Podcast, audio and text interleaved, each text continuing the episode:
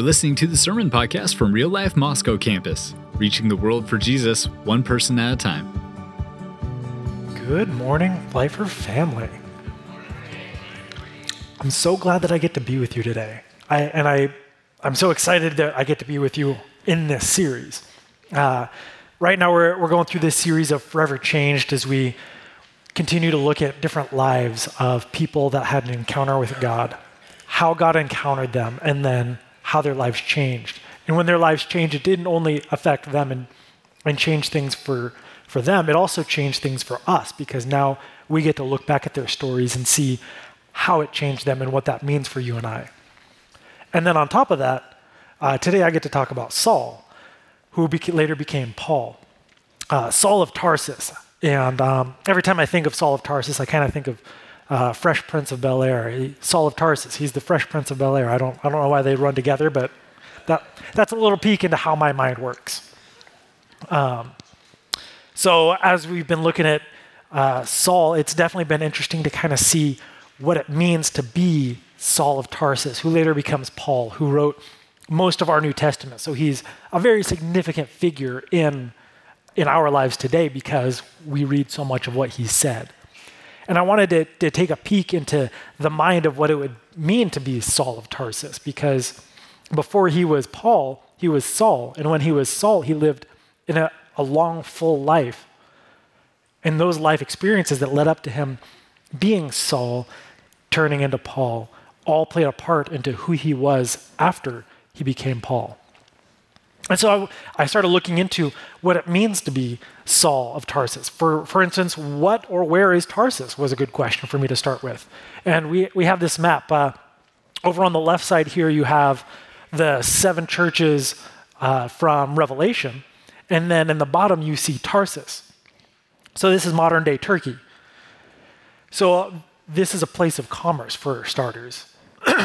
Being located on the ocean like they are, or the Mediterranean Sea, you're going to have tons of ocean based commerce, as well as anyone traveling from uh, Europe is going to have to go through this section in order to get to Israel, in order to get to Africa, and many times even to get to most of the Middle East, they're going to go through Tarsus.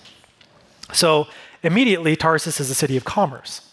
Being a city of commerce, and Saul being from there, he would have spoken multiple languages because he would have to speak Greek in order to get along with the people there. And he'd also have to speak uh, Hebrew because he's from a good Jewish family. And so he's, he's already has at least two languages, if not Latin and Aramaic as well. So he's more than likely multilingual. So he's, he's a pretty smart guy. And on top of that, Tarsus is also a city of education we can relate to that because we have two major universities, so we can kind of understand being a center of education. Um, but even for Tarsus, it would have been an even greater center of education. Uh, some people said that as Athens is to Greece, so Tarsus is to the Roman Empire. It's a huge center for education. So Saul is going to have the opportunity to learn of a lot of different backgrounds, a lot of different religions, a lot of different educational perspectives, because you have so many people coming and going in and out of Tarsus. So he's going to be pretty familiar with other people and where other people might be coming from. And the thing to think about, though, is Saul is in Tarsus, and in the same way, two University of Idaho graduates living in Boise aren't going to send their, their new student off to BSU. Saul's parents aren't going to send him to these Gentile universities in Tarsus. The University of Idaho grads, they will send their child to the University of Idaho, where they went. Saul's parents send him to Jerusalem because they want him to learn with the best and the brightest. They want him to learn with the smartest. He want, they want him to learn with their people about their God and no other gods.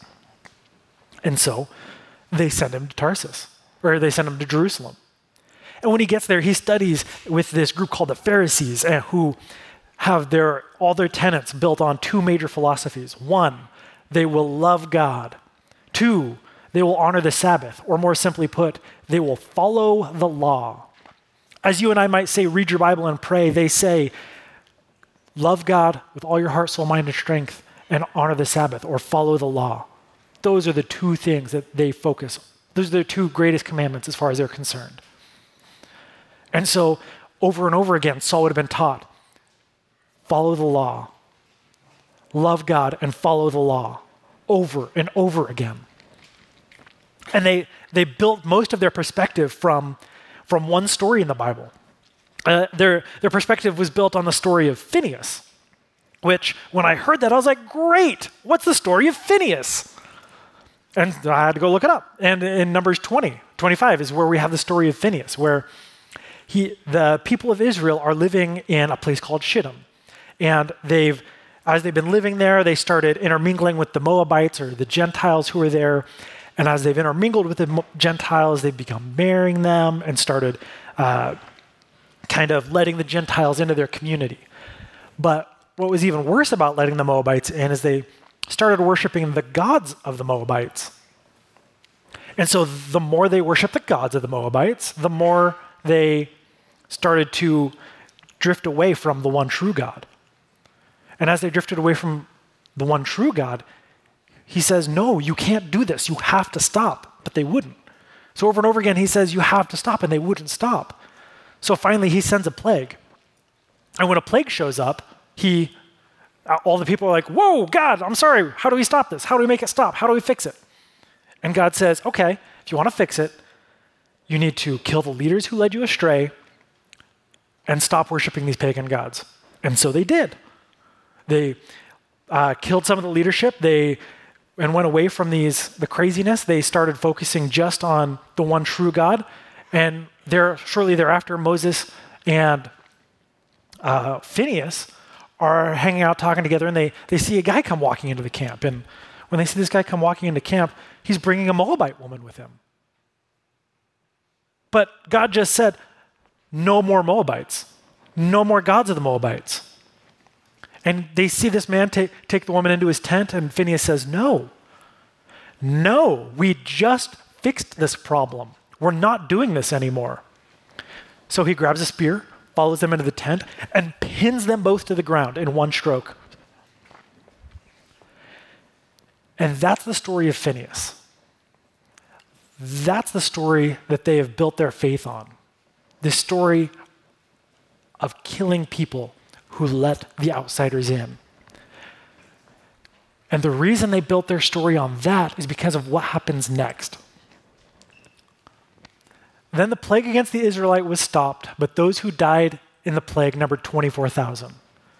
So 24,000 people died because they started worshiping these other gods.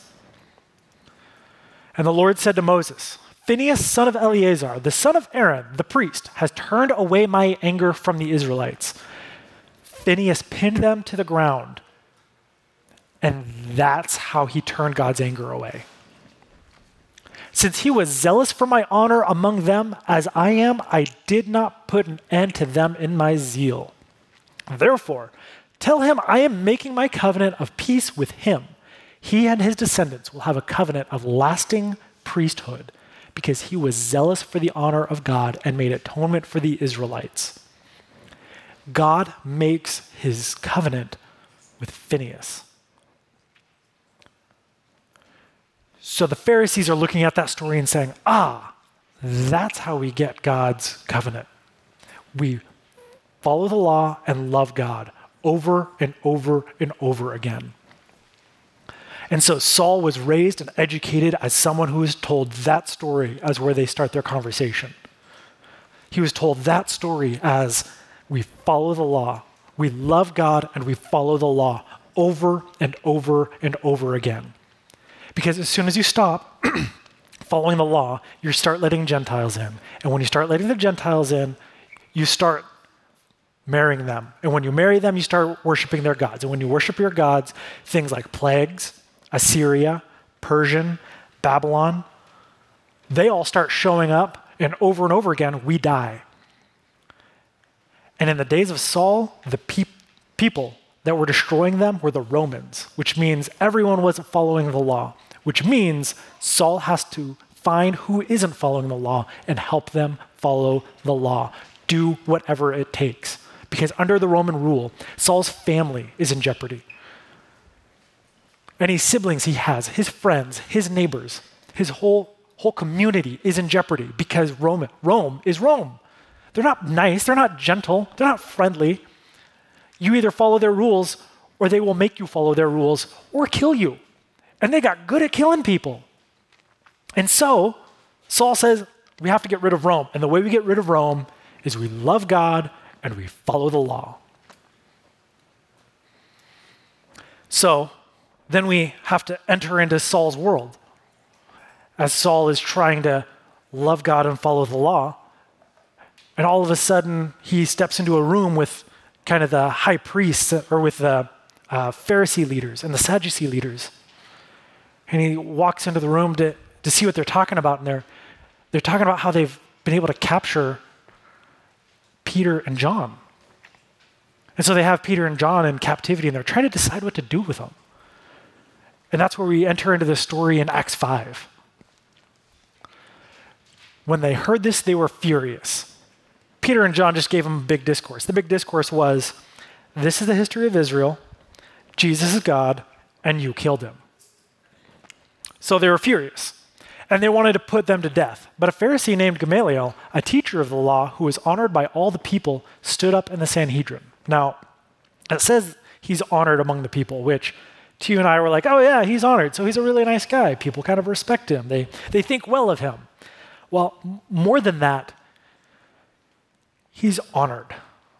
And they live in an honor shame culture where if you're honored, when you stand up and speak, everyone stops. The room goes silent.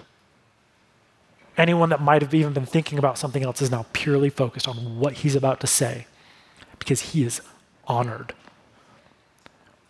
which is more respectable than a judge in his own courtroom. He is honored. And so the people listen. And he stood up in the Sanhedrin and ordered that the men be put outside for a little while. Then he addressed the Sanhedrin, men of Israel, consider carefully what you intend to do with these men. Some time ago, Theudas appeared, claiming to be somebody, and about 400 men rallied to him. He was killed, all of his followers were dispersed and it all came to nothing. After him, Judas the Galilean, different than the Judas Iscariot that we know, appeared in the days of the census and led a band of people in revolt. He too was killed, and all his followers were scattered. Therefore, in the present case, I advise you leave these men alone, let them go. For if their purpose or activity is of human origin, it will fail. But if it is from God, you will not be able to stop these men. You will only find yourselves fighting against God. So he says, Do you remember this revolt with the Theudas guy and the other revolt with the, with the Judas guy? After Theudas and Judas died, the revolts died too. And when we go ahead and consider that Jesus is dead at this point, they go ahead and think, well, then their little band, their little crazy group, their dirty, rotten, Gentile loving Jews are going to die off too. Or, plan B, if this is of God, it's not going to die off.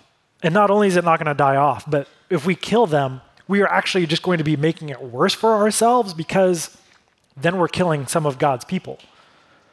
And if we're standing up against God, then we're definitely in the wrong. We know that for sure. So, they do the only logical thing. Because his speech persuaded them, they called the apostles in and had them flogged. They ordered them not to go speaking in the name of Jesus and let them go. Because they didn't want to like kill them, but they definitely wanted to just, you know, beat it out of them, if you will. And so they let them go and away they wandered. But meanwhile, you have to remember, Saul is st- sitting in the room, standing there watching all of this go on in front of him. And his leadership just said that the Gentile loving Jews get to keep going. His leadership just said, it's okay and it's going to be all right. We're just going to try it for a little bit. And in the back of Saul's mind is the story of Phineas, where the leadership had gone astray and the leadership had to die. And Saul's not going to kill his leadership, but he is certainly not going to sit by and let them do this because Rome is still there. They are still under occupation, and people are hurting. The Jewish people are hurting because Rome is there, and Rome is there because Gentile loving Jews are letting the Gentiles in and worshiping the wrong gods. And this is all going wrong. And it's just going to continue to go wrong the longer they let it go. So Saul says no. And that's where we meet Saul for the first time. There's a band, a group of people that have all gathered together, and they've managed to get uh, Stephen, who's one of these Gentile loving Jews. And Stephen gives them this big discourse. It's going to sound a little familiar. This is the history of Israel. Jesus is God, and you killed him. And so, of course, that enrages them. And as they're all enraged, they stone Stephen. And Stephen and I Saul just stands to the side holding their cloaks. I just imagine him. He's like, just kind of nodding gently, like, yeah, yep, this is the right thing to be doing. Way to go, guys. Uh, as a matter of fact, Acts 8.1 says, Saul approved of their killing of him. And on that day, a great persecution broke out against the church in Jerusalem, and all except the apostles were scattered out Judea and Samaria. Godly men buried Stephen and mourned deeply for him, but Saul began to destroy the church. Going from house to house, he dragged off both men and women and put them in prison. You see, Saul knows this text. And after that story of Phineas, he knows what it means to love God and follow the law. And he's going to help these people follow the law. And God made Saul to be a passionate, driven man. And so he's not going to do it quietly. He's not going to do it through some organized structure. He is going to grab the bull by the horns and get it done over and over and over again in houses, dragging these people off because he wants Rome gone. He wants freedom from the oppression. And this is how he believes he needs to do it. And he didn't give up. Because then when we run into him again in Acts 9, it says, Meanwhile, Saul was still breathing out murderous threats against the Lord's disciples because these people were letting the Gentiles in, which leads to God's cursing over and over again. And he went to the high priest and asked him for letters to the synagogues in Damascus. Now, fun fact the high priests weren't Saul's leaders. Remember, he was raised with the Pharisees. So for him to get an endorsement from the high priest, he's actually going to the opposite end of the political spectrum.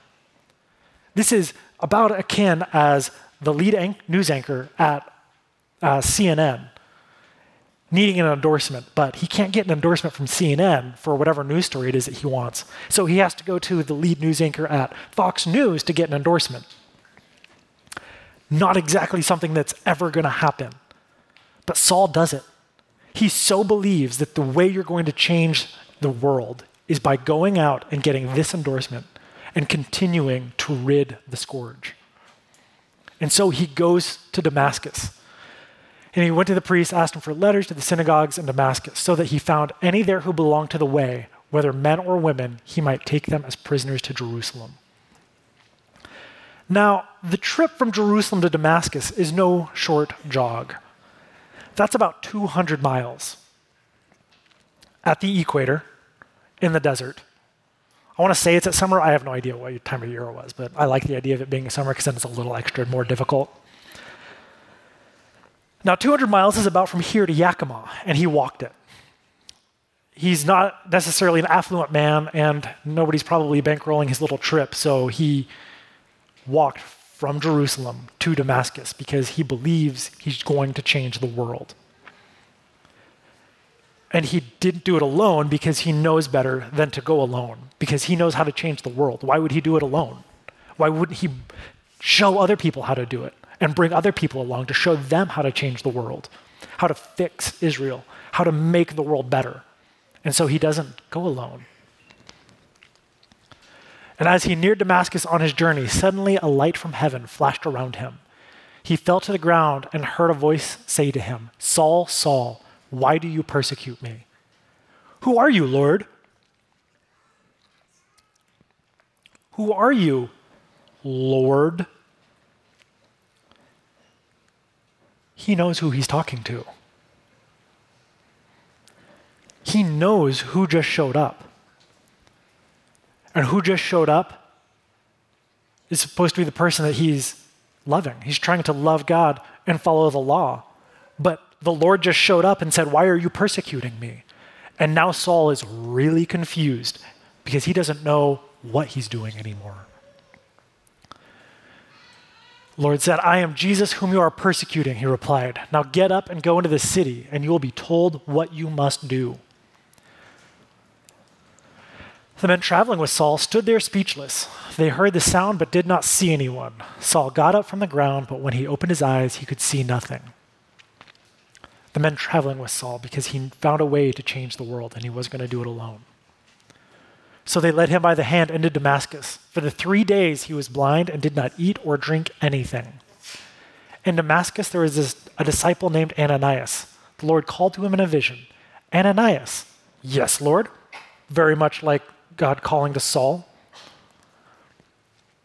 The Lord told him, Go to the house of Judas on Straight Street and ask for a man from Tarsus named Saul, for he is praying. In a vision, he has seen a man named Ananias come and place his hands on him to restore his sight.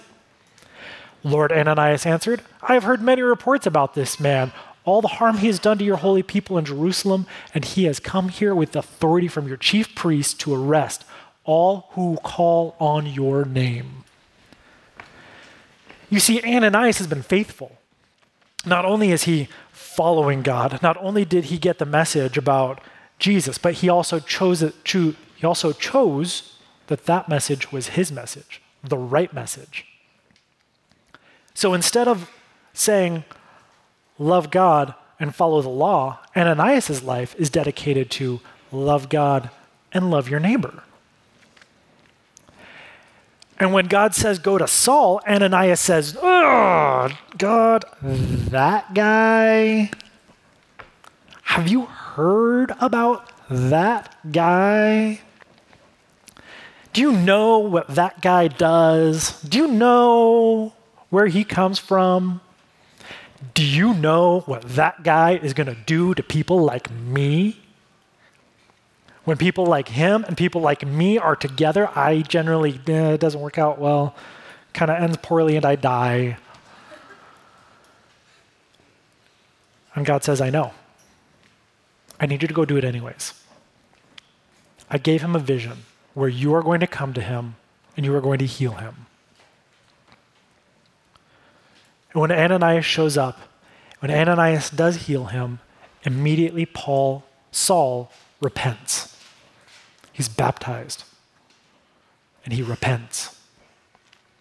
And his life is changed forever.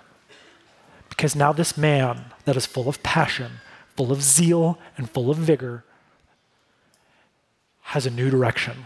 He's no longer focused on love God and follow the law. He's now completely focused on love God and love your neighbor. But because he's full of zeal and passion, he cannot help himself but to tell everyone that he has found God and he has found the truth. And so, over and over again, he goes around Damascus telling people. And as he tells people in Damascus, people in Damascus say, We remember you, and you're telling the wrong story. You're supposed to be here to do the other thing, where you're, you're here to say, uh, Love God and follow the law. So, what is this whole love God and love your neighbor thing. And then that quickly devolves into they're trying to kill him. And so he leaves and he goes back to Jerusalem, which means he walks it again in the, in the desert in the summer. And when he gets back to Jerusalem, he isn't tired and kicks his feet up, throws on some Netflix, and eats some bonbons. No, He's the passionate man God made him to be. His zealousness is not just to do what is not just for killing people, it is to change the world, to set people free. And so he starts telling the people in Jerusalem about how Jesus is the Messiah, about how you should love God and you should love your neighbor. And the people there say, remember you. This is the wrong message. I think we're going to kill you.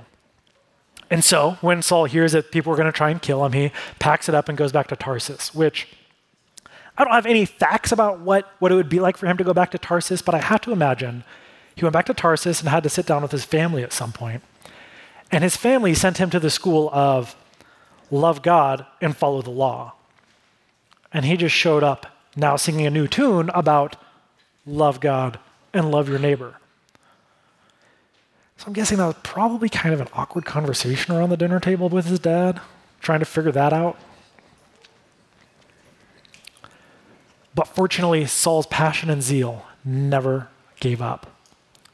Fortunately for you and I, because you and I get to be a part of the kingdom, because Saul continued to spread the word between his missionary journeys, between his ability to travel and spread the gospel, through his ability to write most of the rest of our New Testament. Saul's life changed everyone's life in here, and praise God for it.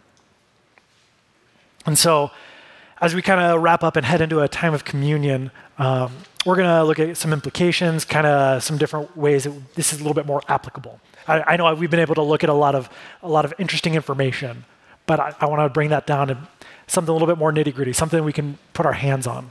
And uh, as the trays go by, um, we have an open table when it comes to communion. So please take the elements, hold them, and we'll take them together in a few minutes. And if you believe Jesus Christ is your Lord and Savior, we invite you to participate with us. Uh, so the first implication we have is are you showing up in your own life?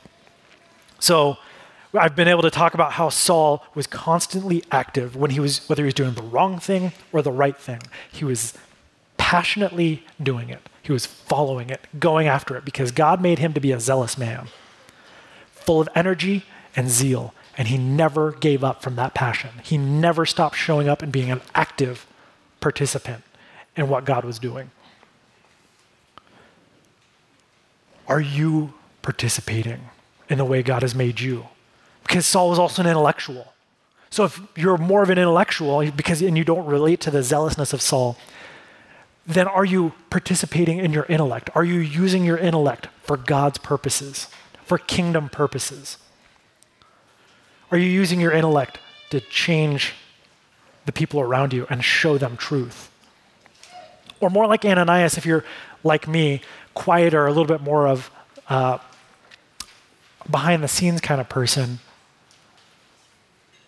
then are you still being present and taking risks even behind the scenes as you consistently show up and, and get things done? Are you willing to take risks? Risks like inviting people over for dinner. Like if you don't if you don't have something to focus on as like your mission in life, then let's just try to change our neighbors' lives, literally or figuratively. If it's some your work neighbor, your neighbor as you walk down the street, anyone, can you invite them over for dinner?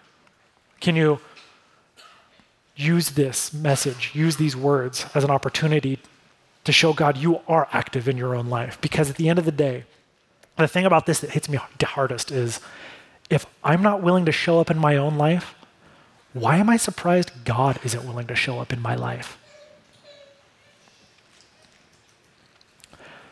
So maybe the next question to kind of think about is who do you bring with you?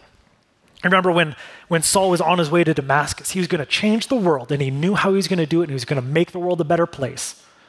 And he brought people with him because he knew he couldn't do it alone. So, who can you bring with you? As an intellectual, who can you train, or who could train you, who can teach you, or who could be your running mate, your partner, your teammate?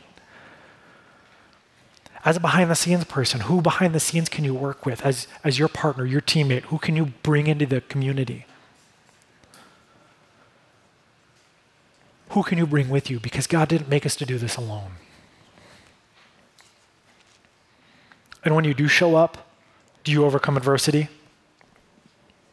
Remember, being present and active in our own lives, we're going to run into adversity the same way Saul did. Because when he was in Damascus, people were trying to kill him. When he was in Jerusalem, people were trying to kill him. And who knows what happened when he got back to Tarsus. But as you participate, are you overcoming adversity? Uh, the, the, the, thing that keeps coming to mind for me is if, if I'm try, as I'm trying to be more present in my home, if I come home and I'm trying to be more present with my wife and I'm trying to ask her questions or have a conversation, she's not receptive to it because I'm trying to get outside of the three normal conversations we have every night What's for dinner? Depending, it doesn't matter which one of us is cooking. How was your day? And what do you want, want to watch on TV? And if I'm trying to get outside of those conversations, but she had a bad day and can't receive it well, that's not her fault and not an excuse for me to stop showing up. Or maybe I'm trying to be, as I'm trying to be more present with my toddler, he's two, and so if he's being two, that's not his fault. And it's a little bit of adversity, but I have to overcome it. Because as we show up and as we're present, there are going to be moments of adversity. And so we can mentally prepare for those moments. Oh, I'm going to try this thing. It's going to be new and different. And then if I don't do if I'm not awesome at it, I'm going to have to get up and try again. Just like Saul kept trying. He kept taking risks. Are you willing to keep taking risks even in those moments where there's going to be some adversity? Or like Ananias, God showed up in Ananias' life, and his go to was to make excuses. That guy. Oh, God. That guy. Oh, do I have to? I kind of have a soccer game to go to. My favorite show is going to be on TV. I don't know if I have time for that right now. When you're trying to be present, when you're trying to be active in your life, and God shows up, when He shows you where He's working, do you make an excuse or do you just lean in and take a risk?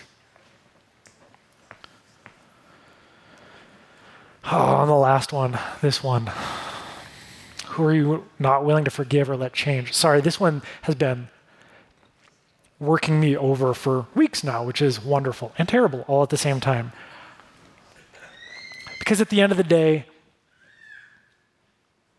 the people of Damascus were not willing to let Saul change, and they weren't willing to forgive him the people of Jerusalem didn't want Saul to change and they weren't willing to forgive him.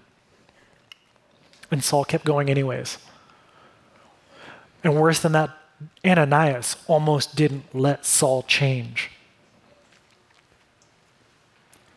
But because he did, and he was willing to overcome himself and forgive Saul and heal him, you and I have the whole rest of our New Testament. And to our knowledge, Ananias only affected the life of this one man. Ananias only affected the life of Saul, which means he was reaching the world for Jesus one person at a time. And it changed your world, and it changed my world, and it changed the whole world. Even at their time, the church throughout Judea, Galilee, and Samaria enjoyed a time of peace and was strengthened, living in the fear of the Lord and encouraged by the Holy Spirit. It increased in numbers, all because Ananias was willing to let Saul change, forgive him, and heal him. Ananias showed up for one person, and the church was strengthened in my own life, the reason this has been beating me down so much is because when I was 21, my dad chose to leave, and when he left, I chose not to let it go. And for seven years, he lived completely separate from me. I have no idea where or what was going on for the most part. And because he left, I never really forgave him. I definitely never really let him back into my life. And so, because of that, I have no idea what his life was like when he, when he died. And I have no idea who he was when he died, or how he might have changed, how God might have worked in his life. And I understand that there are healthy contexts of how to forgive people. But we've first been forgiven, and taking healthy steps towards forgiveness can change the world.